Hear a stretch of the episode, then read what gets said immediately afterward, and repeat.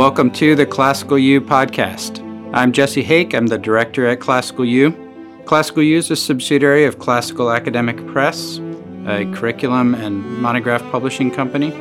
At Classical U, we provide training for teachers and parents interested in learning more about classical education, how to deliver this method in your classrooms, in your homes.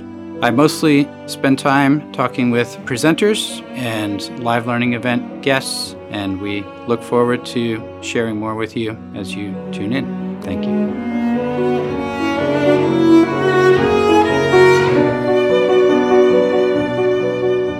Thank you so much, Karen, for being on the show with Classical U. It's been very wonderful having you and your husband here as uh, you're recording this week with uh, Classical U course uh, that is on art and archaeology, teaching Latin through uh, specific sites in Rome. And uh, we're so excited about that, as well as uh, some material on the Aeneid. I know you've just completed a master's degree at Edinburgh. That's uh, an exciting new stage in your life, opening mm-hmm. up uh, new opportunities and questions. And that's a Master of Science with distinction in classical art and archaeology. You've been serving uh, for several decades, really since early in the renewal, um, Grace Academy in Georgetown, Texas, teaching mm-hmm. Latin there and uh, as chair of their Latin program. Uh, also, a classical academic press author, uh, contributing to uh, really the lead author in our Latin Alive series and contributing to the History Reader in Latin, uh, in the Latin for Children series that we have. Mm-hmm. And um, also with a, a, new kind of project underway that's uh, still in uh, in development, but very exciting to hear about. And I hope to talk about in another episode with you the Tournament of Laurels and um, offering a chance for um, students and schools to sign up for um, Latin competitions, Latin events uh, that would be kind of an alternative uh, complement to the Junior Classical League uh, events. And uh, so, thank you so much. I, I would love to start out by asking, you know, referring to the fact that you've been uh, writing and teaching in the classical renewal uh, really since the beginning. You know, we, we use the term uh, classical renewal or movement. Uh, it's only been a couple of decades in the United States now, relatively young in, in many ways. Um, but as someone who's seen seen uh, kind of the story unfolding from the beginning, what would be some key insights and wisdom for um, parents on the one hand, uh, teachers on the other hand, considering classical education for their students? Um, what are some strong points? What are th- some things to watch out for? Or teachers, you know, considering a career change or or uh, just nearing the end of their college and thinking, should I? Is this a direction that I would want to go in? Uh, some tips for them. Wow. Well, thank you so much for having me, Jesse. It's always good to be here. You know, having worked with CAP for the number of years that I have, you all are wonderful friends and family. And so it's always just a great opportunity to be here in Pennsylvania, especially when it's so hot in Texas. It's, it's a really nice escape. So always a delight.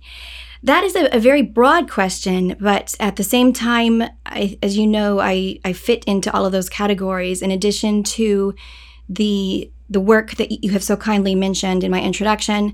I'm also the mother of three students mm-hmm. who attended a classical Christian school, Grace Academy, kindergarten through 12th grade, mm-hmm. and who are all now, two of them are now have now successfully completed university.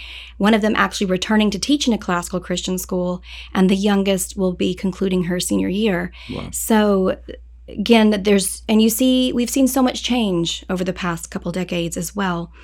So I guess to speak to the, the first question, looking into a classical Christian school, you know, every school has its highs and its lows, its ups and mm-hmm. its downs, because no place is perfect. And yet, I think within a classical Christian school, hopefully, as members of the Christian faith, we're also humble enough to see that and always strive towards pursuing excellence and, and trying to better ourselves. I think, you know, when we talk about classical Christian education, the first thing we always think of is is the curriculum, what we're teaching. And certainly there is some excellence to be pursued in that. I think, I know for my own students, my own children who are former students, I should say, um, as they have ventured into university years, they've had their um, they've had their joys in their experiences and they've had their critiques and their criticisms mm-hmm. and mm-hmm. as they've gone into university and beyond, they've been able to look back. And while they can fully recognize the things that were less than wonderful and mm-hmm. were difficult, the positives have been, thankfully, the positives have outshone those. Mm-hmm. And they will talk uh, quite a bit about the preparation that that kind of education gave them for university and for career. Mm-hmm. And all of that, I think, really hinges back on studying the great texts mm-hmm. and having the opportunity to read books such as the Aeneid, which you mentioned earlier, and Homer's works, but seeing how they then inspire other writers. We talk about Augustine, we talk about Dante and Milton and Shakespeare and the philosophers, the, the Boethius and Plato, and all of these, these many wonderful names in these great books and they're taught to pre- to approach them with a critical eye mm-hmm. and an appreciation. One of my sons, I can remember in, uh, I believe it was in high school, was not the greatest fan of poetry. and I remember having a conversation with him then and him saying, I don't like poetry, but I'm learning to appreciate poetry. And I said, That's fair. I'm happy with you just appreciating poetry. But then as he was studying his degree at he was at Texas A&M University and he was studying a course in in the epics, the great epics. Mm-hmm. Iliad, Odyssey, Argonauts, Aeneid, even went down to the Christiad. And this was at the same time that I was studying in Edinburgh. And the conversations that we had were so rich. Mm-hmm. Here's my son who at one point in time had said, I I really just don't like the po- the poetry mom, and particularly he was talking about some of the early medieval and the, the classical, and it's it's not easy reading. Mm-hmm. I understand. Yeah. But here he is, not only taking this class of his own volition, but finding the beauty in it, loving it, and recommending things to me in it. Mm-hmm. To the point where at one point in time I'm writing a paper on sculpture. It was on the Sperlonga group, which appears in our classical U course. Mm-hmm and I was looking for a particular source to to connect Sextus Pompey to this particular statue. And Matthew says to me, Mother, have you looked at Lucan Civil War? I think that would be a good resource for you. yeah. And I have to say, in that moment, I'm sitting in the library at Edinburgh reading this text exchange, and my heart is overflowing. Mm-hmm. And so there are moments of struggle for us as parents and as teachers. Mm-hmm. And we're working with a, a, vessel, a vase here that we're trying on the parent side and also on the teacher side. And hopefully, in the ideal classical Christian school, the parents and the teachers are working on that shaping together. Mm-hmm. We're smoothing out the rough spots. And maybe this particular teacher doesn't handle something well, or this particular assignment is difficult, or this particular relationship with a, a friend is going through a rough spot. But that's part of life. That's part of mm-hmm. challenge. That's part of the beauty and the difficulty that come together and shape us. Mm-hmm. And so, knowing those highs and lows from the teacher view and from the parent view, to see in my own children and then some of my other former students how that has shaped them and the man or woman of God that they're becoming. I will not dare to be so arrogant to say it's all because of classical Christian education, but I also know, and I say this humbly, that God used that to help me as teacher, to help me as parent in shaping and preparing these students for whatever calling God has for them. And and that's what Timothy in I believe it's in Timothy is it First Timothy 3:17 um, that Paul writes to Timothy and says, you know, all the scripture that you've learned, this has all been about shaping you, all been about equipping you. And and that I think is our mission and our goal.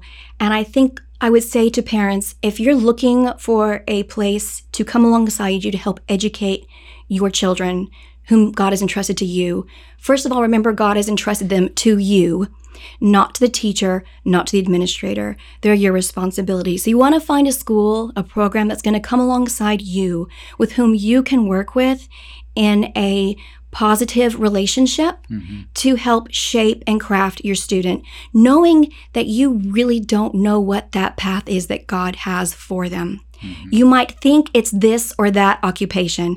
And certainly as a parent, I can say it was fun to kind of play that guessing game. Oh, I see this talent. I see that. What is God going to do here? Mm-hmm. But it's also just so fun in this stage to see my children, now adults, spreading their wings and soaring, and to look back and see how God used the strengths in those schools and even some of the unpleasant challenges in those mm-hmm. schools yep. to shape them and prepare them for the path they're walking now.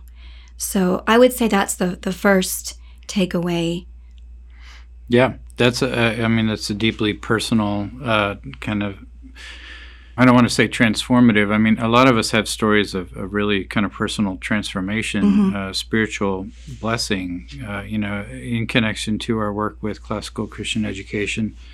Um, but you're talking about a kind of, uh, you know, deep flourishing, you know, that you've had the privilege of witnessing, not as a result, as you say, of everything being perfect or classical education being uh, the only or the most critical factor, but as a part of the mix, uh, you've seen this uh, beautiful mother-son, you know, relationship. The the specific example you gave uh, unfold.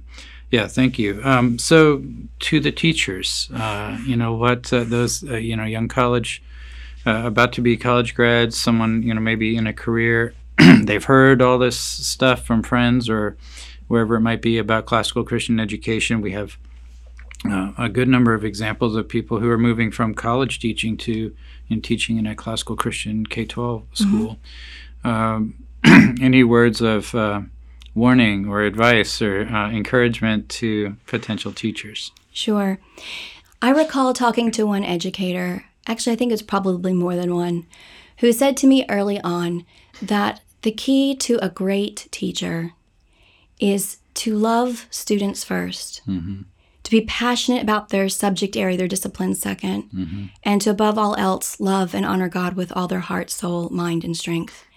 And I think that so aptly sums that up. Mm-hmm. We need to love our students yep. beyond the, as as we do with parents too, right? We we love our students, we love our children, and the, with a point of grace and a point of mercy. I always tell teachers, you don't know what's happening for that student at home. Mm-hmm. So when they come home, or excuse me, when they come to school mm-hmm. and they are having a bad day or an off day or the work's not quite up to snuff, I think all too often we as teachers will jump to taking that at, at face value.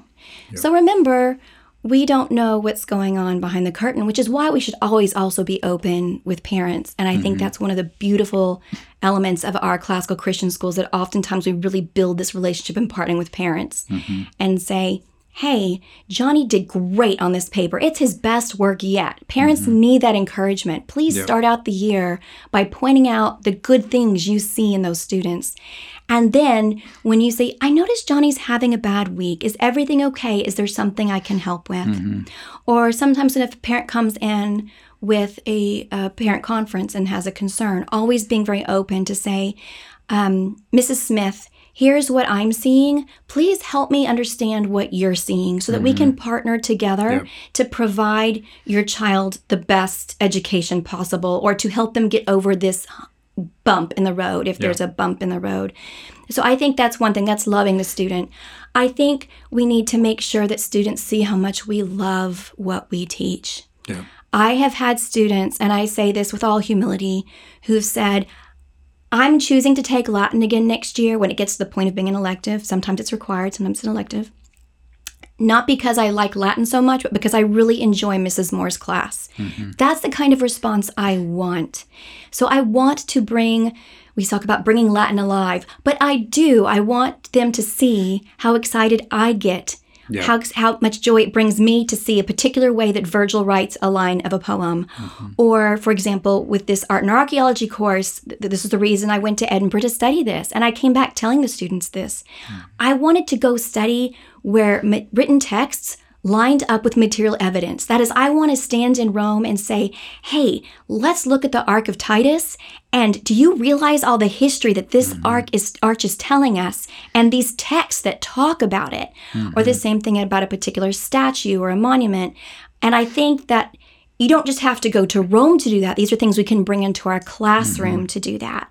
And to bring that excitement, that love, that passion, and that will change students' minds. Do you know I actually began my study in Latin at seventh grade, and that was because my mother made me. And I was really disappointed.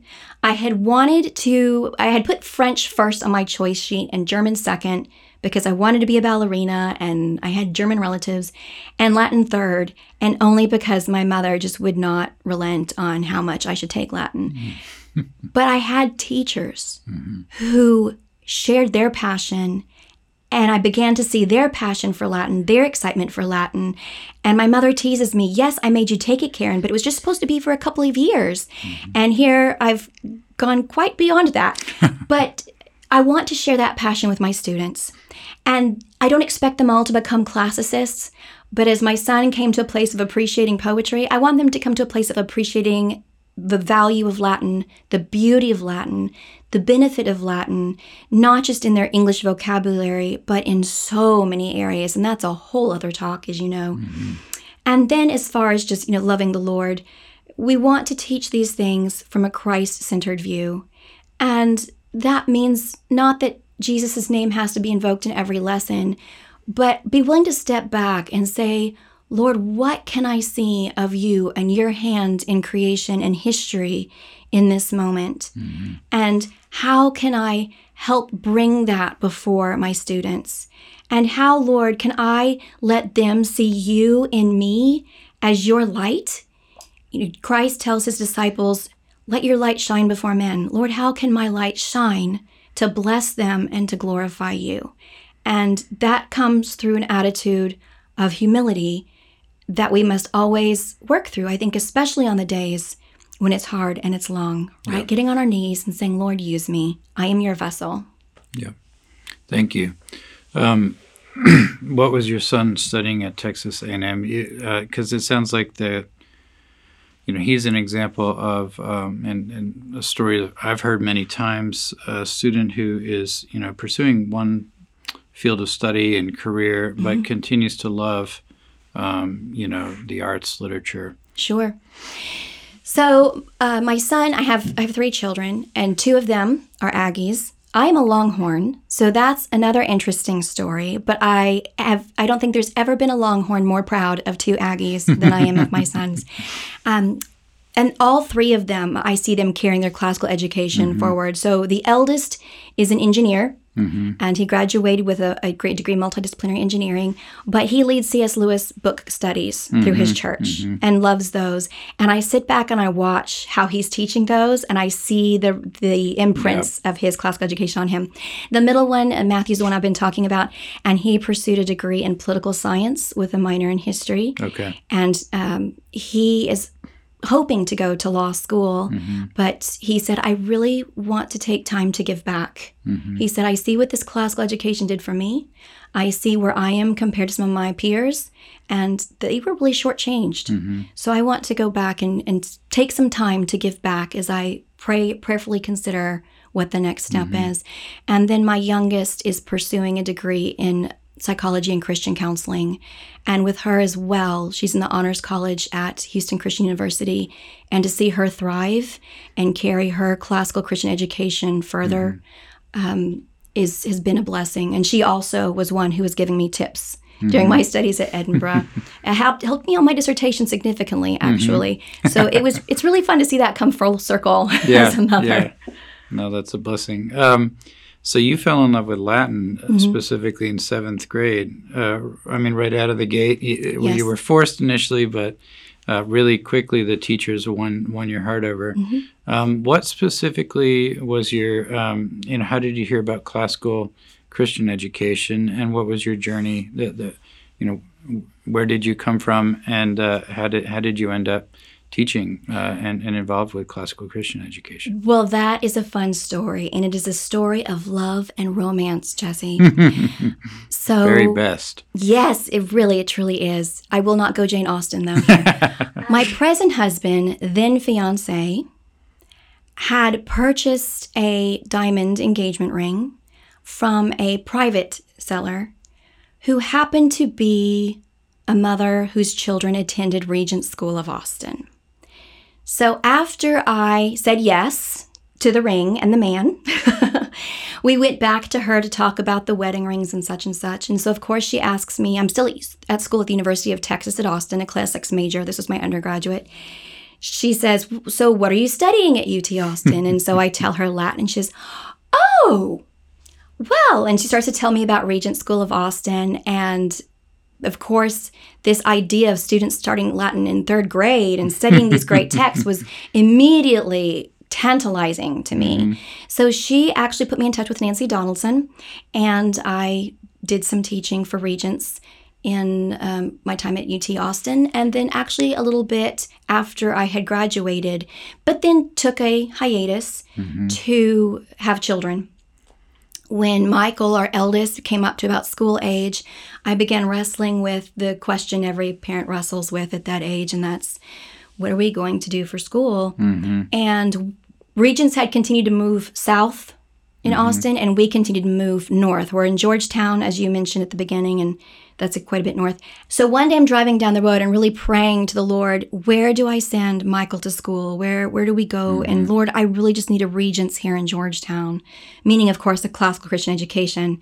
And not 2 days later, I'm sitting on the bench with the coach's wife at my son's little 5-year-old soccer practice and said to her, "Where do your children go to school?" And she said, Oh, we found the most wonderful little school. We love it. It's a classical Christian school. You probably don't know what that is. and I said, Well, actually, I used to teach at Regents. And she knew the name of the school. Wow. So her jaw kind of dropped and said, Well, what did you teach? and I said, Latin. And her jaw dropped again. And she said, Just two days before, the same day I was praying, they were praying for a Latin teacher because wow. theirs had quit. So immediately goosebumps and i go home and i say brian this is too strange not to be god. Mm. we need to mm. look into this. And the rest as they say is history. Wow. And that's where that's i still great. am. Great. Thank you. The um, your master's degree work uh, in edinburgh what um, you've talked a little bit about it um, but uh, spe- what were some of the highlights in the in the content itself? You know what specifically were you um, did you end up writing about in your uh, thesis work and um, what stood out to you there? Certainly. The reason I chose this particular program, as you said, in classical art and archaeology at the University of Edinburgh, is that I wanted to, I knew for years I really wanted to pursue grad school at some point once our children were out of school at Grace Academy but I was wanting to figure out which direction I wanted to go. I really wanted to pursue the study of material evidence alongside Latin texts. And the program at Edinburgh was one of the few places I could do that. I'd had a bit of a taste in 2017. I went on a study tour for Latin teachers with the Virgilian Society, led by Dr. Steve Tuck, who had a PhD in classical art and archaeology. Mm-hmm. So that's where I thought, oh, that's a thing. And the most memorable experience there was standing at the Sibyl's Cave in Cumae, mm-hmm. which Virgil so beautifully describes in Book Six. Yeah. And to me, that is Latin coming to life. I'm walking through this cave, walking through the mouths and the openings where the winds would blow through, as Virgil writes. And I thought, yes, this this resonates within mm-hmm. me. This is what I want to pursue. As as Lewis says, farther up, farther in. Mm-hmm. I just mm-hmm. wanted more of that. Mm-hmm. And my husband was just phenomenal. He said, I, I see this in you. I see this is God's calling. This is your gifting. This is the next step. And so mm. um, together we pursued this opportunity. And at this university, their history, classics, and archaeology are all in one department. So it's very easy to integrate between all those disciplines.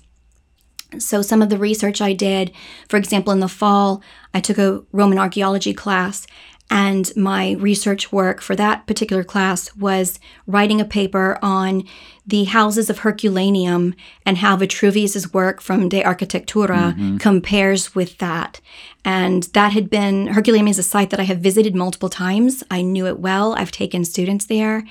And so to trace his work and his designs of, for housing mm-hmm. and see how well they complemented that was a great deal of fun. And then in the spring, I took a course on Roman sculpture. And there were other courses too, but this was, again, one of the highlights a course in Roman sculpture.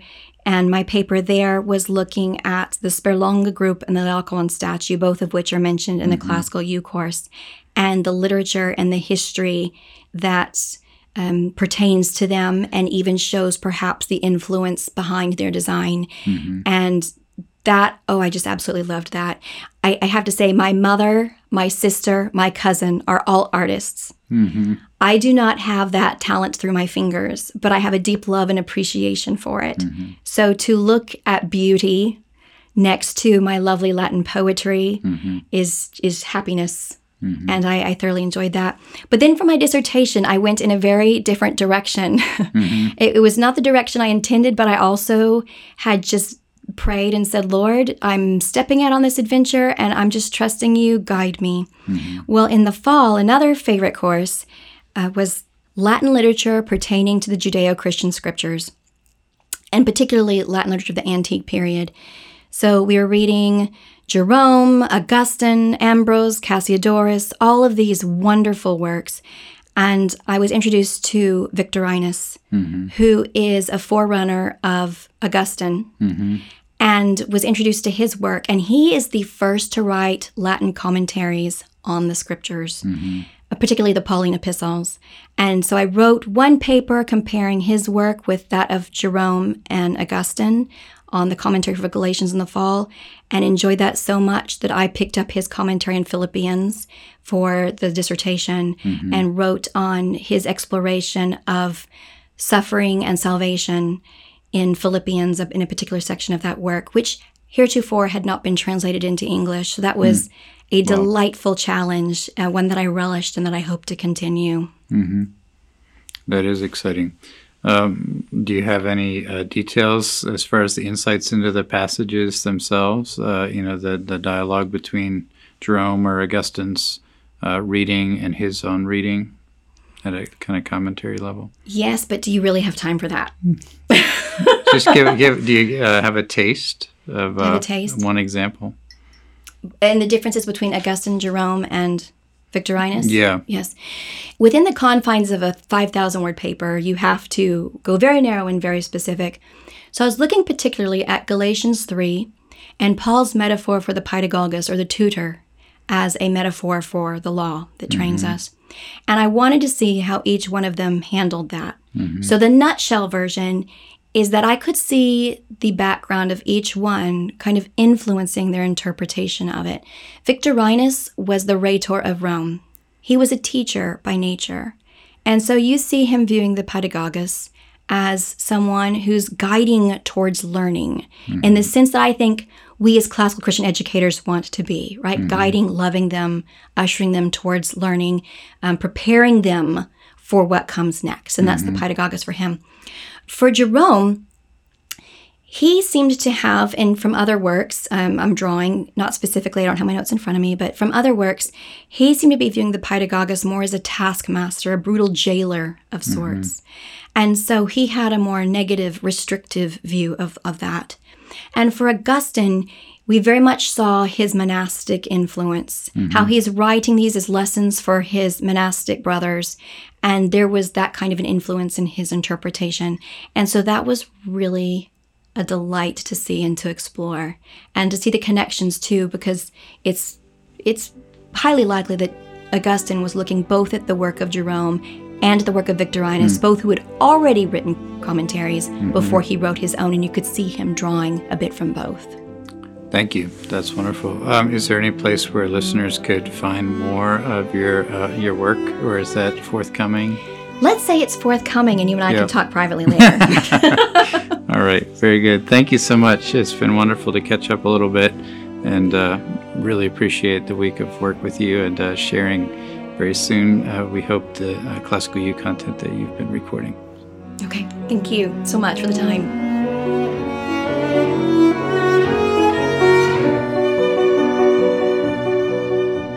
Thank you so much for listening to the Classical U podcast. Please do check out our website, classicalu.com, and our teacher magazine, Altum. We hope you've enjoyed these conversations with presenters and live learning event hosts with Classical U.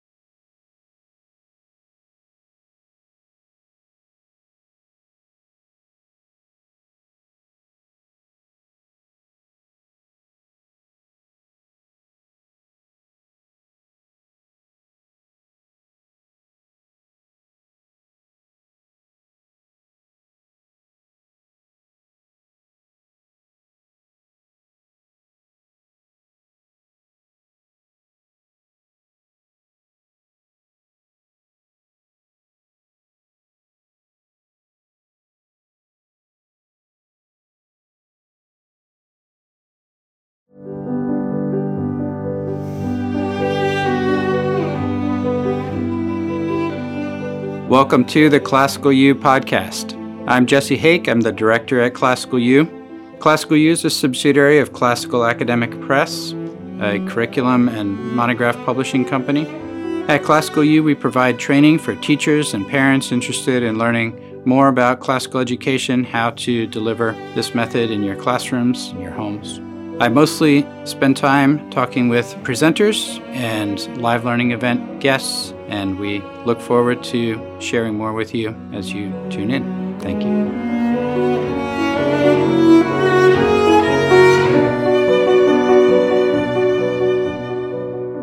Karen, thanks so much for agreeing to do a second episode, podcast episode together, as we focus particularly on your uh, work with a project that's underway. Uh, everyone should watch for dates with the Tournament of Laurels as providing a complement, um, additional uh, opportunities for students, uh, somewhat in line with the Junior Classical League.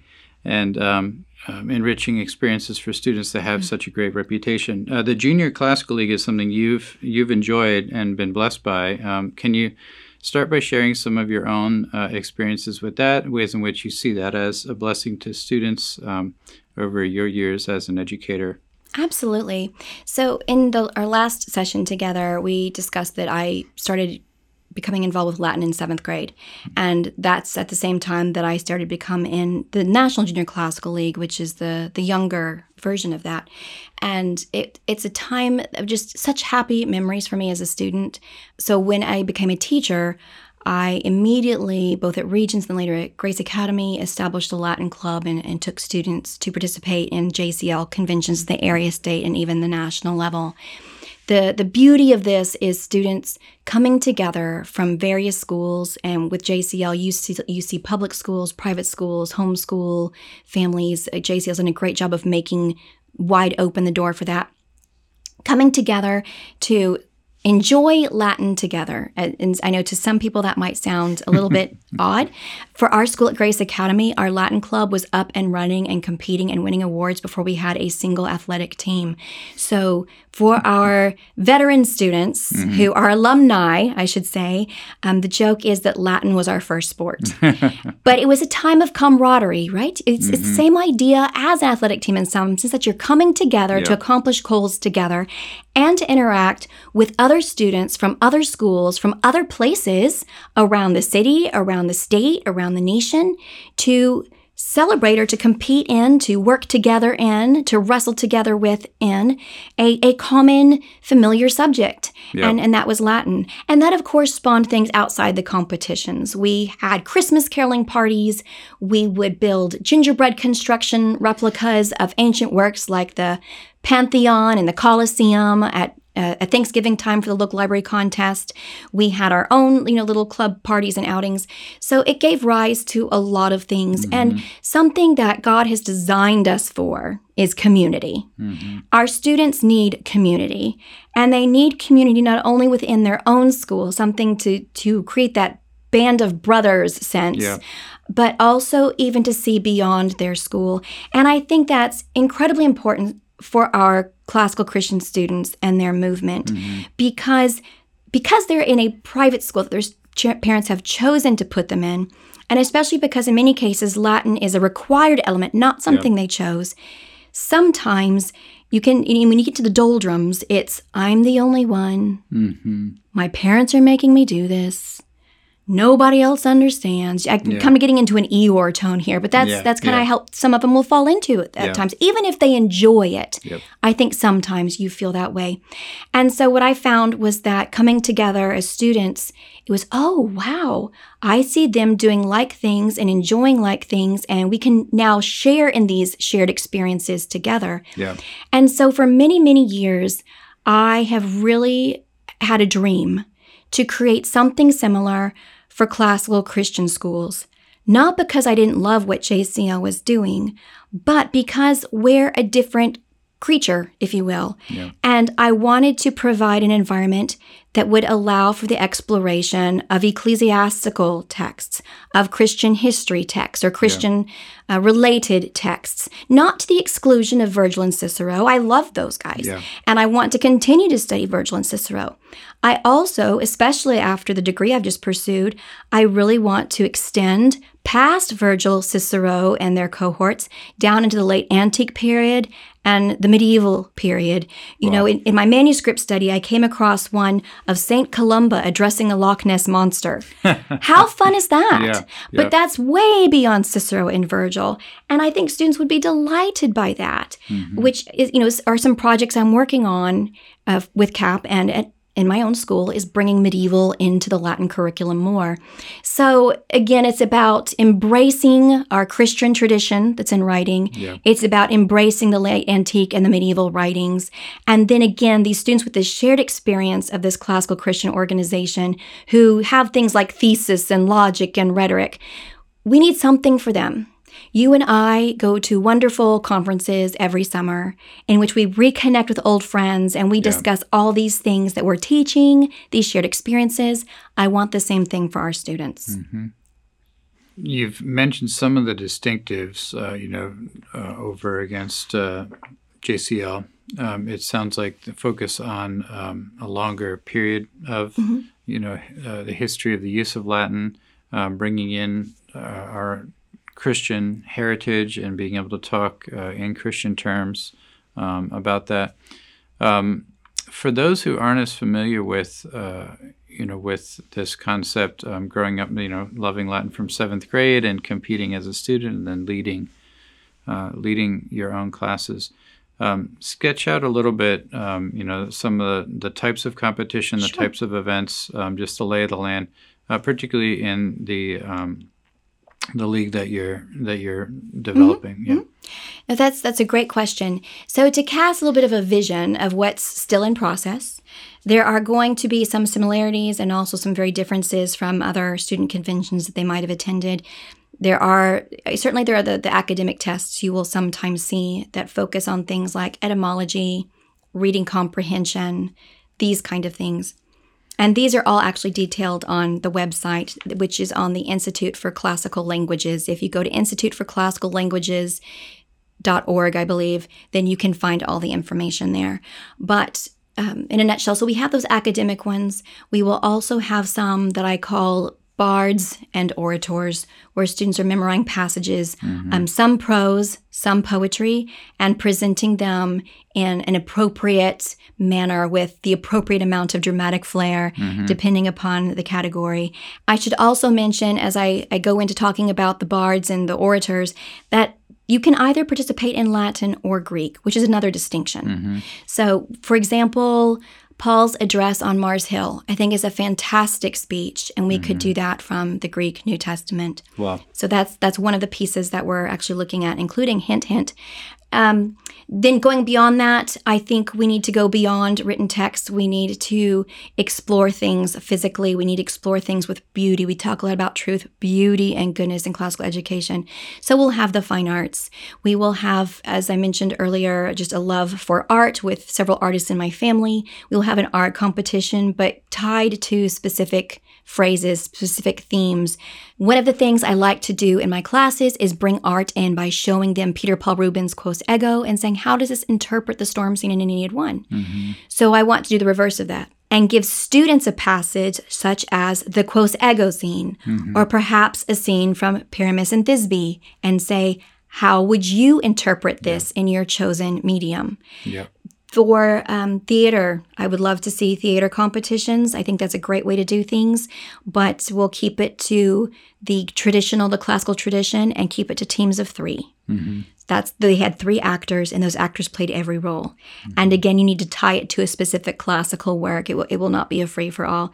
And then same thing with music to to sing the Latin the songs. Certainly, we'll also have outside the competition, and these are just a few that I'm sketching out. Outside the competition, we want to have times just for fellowship, perhaps movie nights, um, perhaps sand volleyball. Have times to just hang together, Yeah. if you will. And then I've actually chosen to host this at the Houston Christian University because I know the amazing professors they have there in the Honors College and in the School of Christian Thought. And so, like what you and I experience when we go to a teacher conference, I want to have times to embrace lifelong learning. So, optional seminars for students in topics and sessions that I think would be engaging to them. Mm-hmm. And Houston Christian University has been so overwhelmingly positive in their reception of this idea and enthusiastic that I really just cannot wait to see what's happening there. And I think it will be a wonderful, wonderful event for our students to come together to enjoy fellowship, to enjoy celebrating classical education, specifically with the classical languages, and also to begin to see a vision for what education looks like beyond 12th grade. Mm-hmm. I want to expose them to some of these wonderful universities we have around the country that are very friendly to embracing of the great text tradition and the classical Christian education tradition. And for students to start to see that. Uh, see, I think we all need that vision of what comes next. What do I get to aim for? Mm-hmm. What um, grade levels would be uh, would this be serving? At this point in time, it will just be high school. Mm-hmm. I, I believe very much in starting small and doing mm-hmm. something excellently and then growing from beyond mm-hmm. that. So I could certainly see extending to middle school someday, possibly, but I, I want to start with high school mm-hmm. as we start to form this new event and shape it into something that will benefit this particular, you know, mode of learning and these mm-hmm. these students. And would this be the objective of uh, an event once a year? That would be kind of a culminating event for activities going on in the in the life of the school. At this point in time, it is an annual event that stands by itself. Mm-hmm. I hope that as for my students, the conventions inspired the idea of other things they could do at their school mm-hmm. and around their community, that this will do the same thing. Mm-hmm. That students will be ignited by this, excited by this. The competitions will be posted this fall, so it's something that teachers could even work into their classroom mm-hmm. should they choose to do so, that students could work on together outside of class should they choose to do so. And hopefully, it spawns wonderful ideas for crazy things they can do with the love of Latin and Greek and classical mm-hmm. languages and all this great literature that we read in and around their community. Mm-hmm. And I will leave those parameters to their imaginations and their teachers' willingness. mm-hmm. Yep. That's exciting uh, to hear about. Um, you know, I, am thinking back to many wonderful experiences as a teacher myself where we had opportunities to get together with other schools that kind of sense that you were talking about with the Eeyore, you know, mm-hmm. experience mm-hmm. that, that we all uh, have, students certainly have from time to time, where you just kind of get a breath of fresh air when you realize you're not the only one. You know, there are other schools, and uh, and you get good teachers get good ideas from each other, uh, all of that. Um, do you have a sense? Uh, you know, I know it's still in the planning stages, but um, of the time of year, uh, the length of time for, for these uh, sure. annual events? We're looking at July of 2024, and we're looking at about a three to four day period depending upon your travel schedule. So, for example, students would register and arrive on Wednesday and then Thursday, Friday would be competitions, and Saturday would be celebratory, concluding ceremonies and things like that. All of this would be at the university. And I, I, should also add that part of the beauty of doing this at a university in the summer is that we will have use of the dormitories. And so it really becomes kind of like classics camp mm-hmm. because we can all we don't go back to our own hotels at the end of the day. We all stay on campus mm-hmm. together and we room together and we eat together and we fellowship together and we compete together mm-hmm. and we enjoy classics together.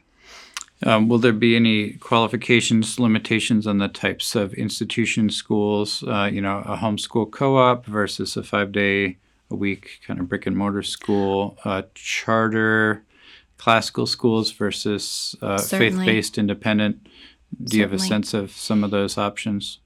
Obviously, this is going to be a faith based event. Mm-hmm. And so I want to make sure that students, teachers, parents realize that up front.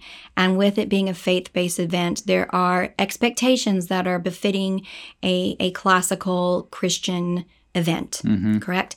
But at that same time, I want to open the doors for classical students. Certainly, I'm targeting classical Christian schools, mm-hmm. classical Christian homeschools. Um, I'm tar- uh, I'm certainly opening the door. I know there are many charter schools that, while they don't have their Christian in their name, they are very much in line with our mission and vision. And I would welcome those students as well. That's great. So, um, as long as the organization was comfortable with uh, the strong uh, celebratory, you know, Christian uh, aspects to uh, to your life together in the event, that would be fine. And and homeschoolers, like a, a Absolutely. individual, even if they're not connected, uh, students could register directly. Absolutely. So, the beauty of this event is that you can come together as a team, you can also be an individual.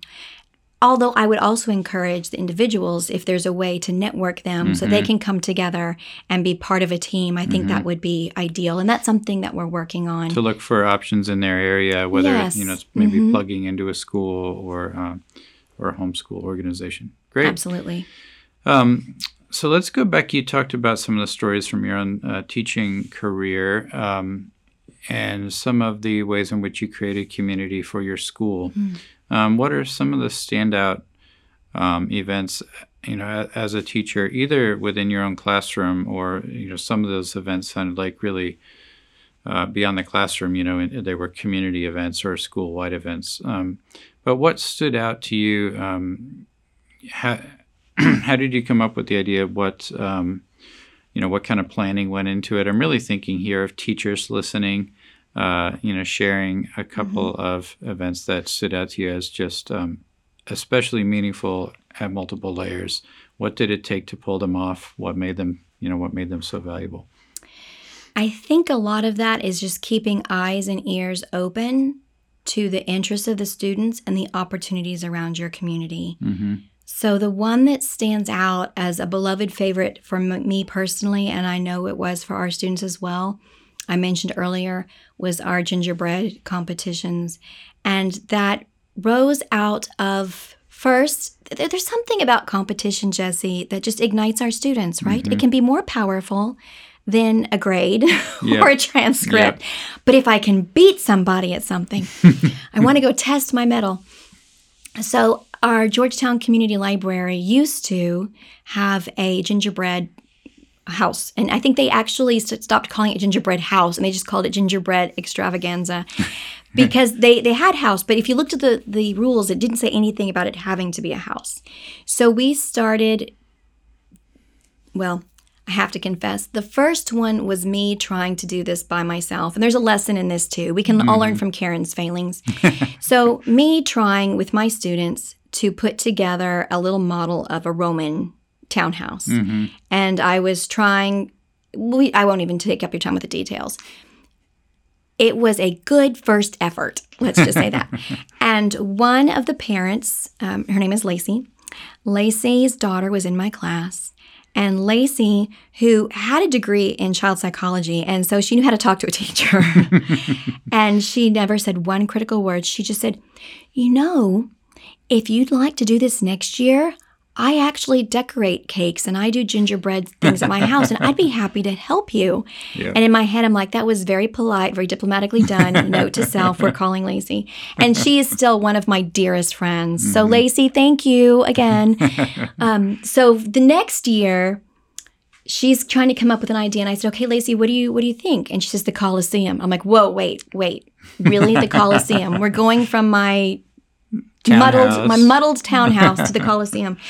And she said, "Nope." She says, "I found a template for a football stadium." And she said, "That's really what the col- the football stadiums are mm-hmm. based on the Coliseum." Yeah. So there's a wonderful lesson Yeah. in that too. yeah yeah So she retooled. And so every year, Lacey and I would get together, we would pitch some ideas, and Lacey would figure out how to make it happen. Mm-hmm. And so I'd say that's the number one key, right? Whatever, whatever, and this is really a key for life. Whatever position of leadership God puts you in, go find the people who will help you work out excellence because you mm-hmm. cannot be perfect in every area. Mm-hmm. And I was certainly not a culinary expert. And so, what we would do is we would end up having a night at Lacey's house, always the day before the build began. We would have a club meeting at Lacey's house, and whoever wanted to, was optional, would come, and we would have multiple mixers all around Lacey's kitchen, brought in mm-hmm. from different parents. And Lacey had everything prepped and ready. And we had the students. And this was the key too. And a, a part of this comes from from Lacey as well. This idea of you don't want to do it for the students. You mm-hmm. want the students to do it. Yeah. Yep. So she was very good, and I, I just followed her in this, making sure that they knew what to do, what their parameters were. And then we stepped back, we observed, we watched, and when they needed help and they asked for it, we would step in. So we would do a mixing night, and then it would usually t- be a two day build. Mm-hmm. To and we would rotate through different classes. So students would come into class. Here's your section. Here's what you're going to do. You are going to be put, putting the icing down and building the tiers. You are going to be decorating the Christmas trees. Here's a secret: we always had Christmas trees. Always, because first of all, Saturnalia, Christmas, mm-hmm. gingerbread, it was the season, and also because it always gave something to do to empty hands who needed something to do. Um, but they were they were ice cream cones, upside down sugar cones, decorated with frosting. So we would always do this two day build, and then after it had hardened, we would take it to the Georgetown Library for display. And then that was also a really neat moment because the students would go back to the library to see their work displayed by everybody else's, Yeah. to vote for their work, which is very important. Yeah. And then it also became an element of community because we would let the entire school know. Yeah. The Latin Club, which then became the Classics Club when we started teaching Greek, the Classics Club has completed their Pantheon, their Colosseum, their Trojan Mm-hmm. horse, all the different things. And you can go to the library and see it and please vote for us. Yeah. Yeah. And so it became a bit of a community thing. The little kids would say, "Oh, I get to go do that Yeah. one day," and the the upper school students they really really enjoyed that. Yeah. And of course, we'd work in a little bit about who built it and where it was and what it was for, and sneak in those. It's kind of like putting you know broccoli somehow in the chocolate smoothie. uh, we would sneak those things in, but that was a very fun, fun, wonderful memory, Yeah. which unfortunately has discontinued. Mostly because the library no longer does the contest, so we, we don't have a place to display Mm-hmm. yeah. it anymore. the but, venue. but it but was yeah. a wonderful memory. taking advantage of um, opportunities in your community. I'm sure that showcased your school, you know, beautifully as well. It did. I'm happy to say, with all humility, that we won multiple times. So that was it, it was a lot of fun. Do you happen to know of anyone who found out about your school because of that, you know, like in the community? Ooh, I, I mean, I, I would have to think, uh, you know, people were saying, "Who did this? This is, right. you know, this That's is where I want to go to Yeah, school. Yeah, Um, I don't know that that happened. I don't know that it didn't happen, yeah, but yeah. but I couldn't say. Well, that's fun. Um, so for uh, teachers interested in preparing their students for the kind of uh, traveling, you know, tra- traveling to a competition uh, such as the one you're offering, or the, uh, you know, the Junior uh, Classics League, um, what are some resources, uh, books, materials uh, that you might recommend? Um, for teachers who want to kind of prep students for those kinds of competitive opportunities uh, in their regular classroom activities and lessons. That's good. Well, first of all, I'd say the purpose of this tournament of laurels, the way I'm mm-hmm. designing it, is to complement what I already know most classical Christian schools are studying and doing. That's the whole point. Yep. I don't want to add to teachers' curriculum. I want to support the curriculum that they already have. Watching and- out for School A. Yeah, you exactly. don't want to add right? more to the plate. Yeah. Watching out for Scholé and also giving you tools to infuse joy Mm-hmm. and delight and another type of goal Mm-hmm. for it. So, again, I would say watch the website Institute for Classical Languages as competitions are crafted and posted Mm-hmm. you'll that will help you know what to look for. But again it should complement most of what you were doing. Now there are some things for example as i mentioned earlier that teachers will want to look out for in advance. For example i mentioned the competition of the bards and the orators that is poetry and prose that could be memorized in advance. And so those things would be posted in advance in the fall. And i will i will share a secret my students were very successful in this in past competitions, and one reason is that I would see what that passage was in the fall, and I would incorporate it into my classical language class, well, Latin class, because they only had theirs in Latin, um, Latin class throughout the year. Yeah. So it became a class project for my students. Yep. Because as classical Christian schools, we put great value on memorization and Yeah. speaking skills and the art of rhetoric. And if you go back and you look at how Rome trained their great orators, they had to memorize speeches of excellence and Yeah. deliver them. It wasn't about creative writing. It wasn't about tell me about your favorite day in the summer. It was go look at Demosthenes, go mm-hmm. look at Cicero, memorize his speech, and practice delivery. Mm-hmm. Those are your canons of rhetoric, right? Yeah. So that's what we're doing, but in short, reasonable, appropriate pieces. So I'd say work that into your curriculum. Same thing, if music teachers, if you have a music class and you want to do a Latin competition song or a Greek, I I don't even know if there are Greek songs. I'm sure there are. There's sure. I'm sure there are. Um, but if you want to do a play, well, then this is something that perhaps your theater class, music class, I know at the end of the year, when the big performances are done, teachers are always looking for, okay, what do I do next to keep them interested? This could be something. This could be something where you have these little projects and students come up with their own ideas of how to interpret a work they've already read in your curriculum Yeah. because we're intentionally tying everything back to classical Greek and Latin works, right? So, again, this is designed to help you creatively find ways to support and supplement your curriculum, not to give you something else to add to. So when you reference the Latin songs, are there resources for finding those? Are you, uh, is it student compositions? I would not promote student compositions. No, I would say look at all the great number of hymns that we have. That could certainly be some of them. The uh, you know what our, our lessons in carols, we love to do things mm-hmm. like Veni Veni and Adeste Fideles. Yeah. And but it, it doesn't even have to be that. You'd be surprised, Jesse, to see how many songs have already been translated into Latin. Mm-hmm. It's not terribly hard to find. Yeah. Even little booklets for Christmas carols, for example. Tons of little Christmas carols. And I don't mean Veni Veni, which is kind of a, a carol, but even things like Rudolph the Red-Nosed Reindeer and Frosty the Snowman. So I think you actually would not have a hard time finding those things Yeah. and making them a fun part of your Latin or Greek routine. Yeah. So you're really thinking of um, a lot of it would be Christian, you know, beautiful Yes. uh, traditional Christian music. I mean, when you mention Greek, uh, Kyrie eleison, Mm-hmm, there's many beautiful uh, musical settings of, of that ancient prayer. Yes. Now there is Gaudeamus Igitur, the celebratory graduation song Mm-hmm. we see in Latin. But yes, a lot of it is going to be faith based. Yeah. And at this kind of a tournament, we we very much welcome and Yeah. celebrate that. Wonderful. So, um, going back to your seventh grade year, well, uh, what what was uh, what jumped out in your experience there? I know you referenced the love of teachers. You know that um, which you've you've mentioned this uh, in our two podcast episodes a couple of times, but that transfer of um, the, the love of the teacher for a subject transferring to the student uh, as they pick up the love. It's it's almost as much um, them responding to the teacher's love as they are responding to the subject itself. I think so. Um, but you know, as a as a seventh grader in the Latin material itself, what what jumped? Can you remember anything back to seventh Absolutely. grade? So I'll, I will start with middle school and jump to to high school. In seventh grade, and I cannot tell you exactly what moment it was because we certainly were not reading original text in seventh and eighth grade. It suddenly dawned on me at some point in my seventh grade year if I can learn to read Latin fluently, then I suddenly have a treasure trove of history books, original texts that I can read, not as somebody else interpreted them and translated them, but as the author himself or herself wrote them, the words they chose. And that excited me because I loved history. Mm-hmm. And of course, you can kind of see that now play fast forwarding we won't say how many years to my study at Edinburgh, mm-hmm. where that's what I'm trying to do is Yeah. put these pieces together.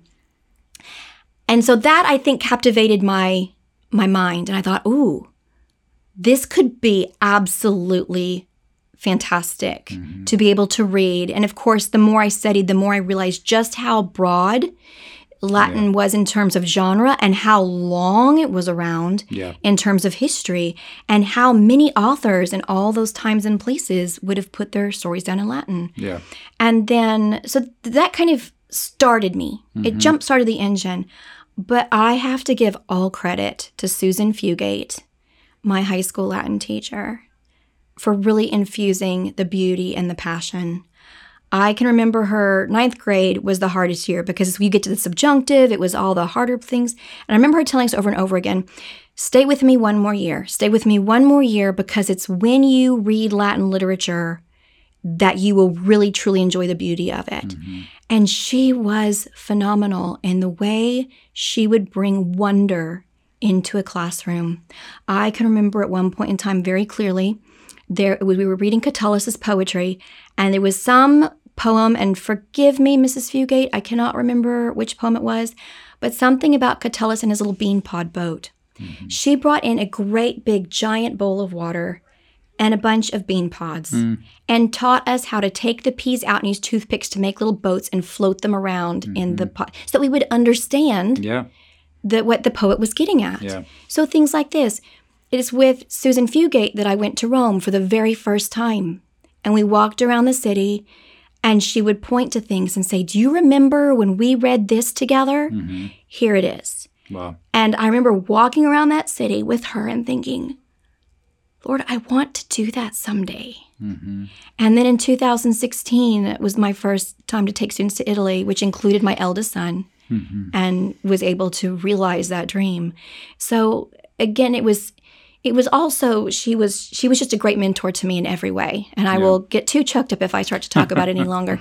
But she was just a phenomenal person who infused not only a love of Latin within my Mhm. soul, a love of teaching, a love of literature, and I remember taking Latin from her and saying, This is not a course in a language.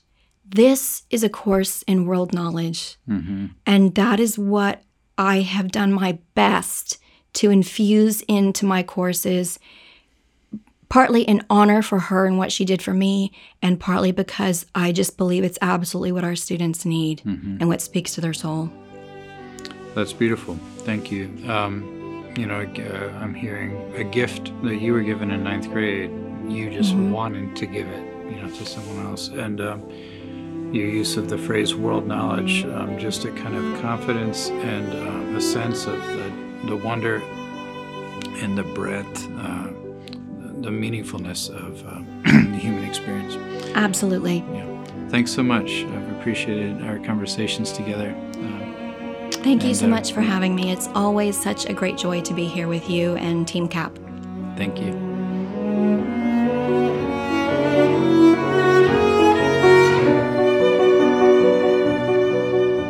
Thank you so much for listening to the Classical U podcast. Please do check out our website, classicalu.com, and our teacher magazine, Altum. We hope you've enjoyed these conversations with presenters and live learning event hosts with Classical U.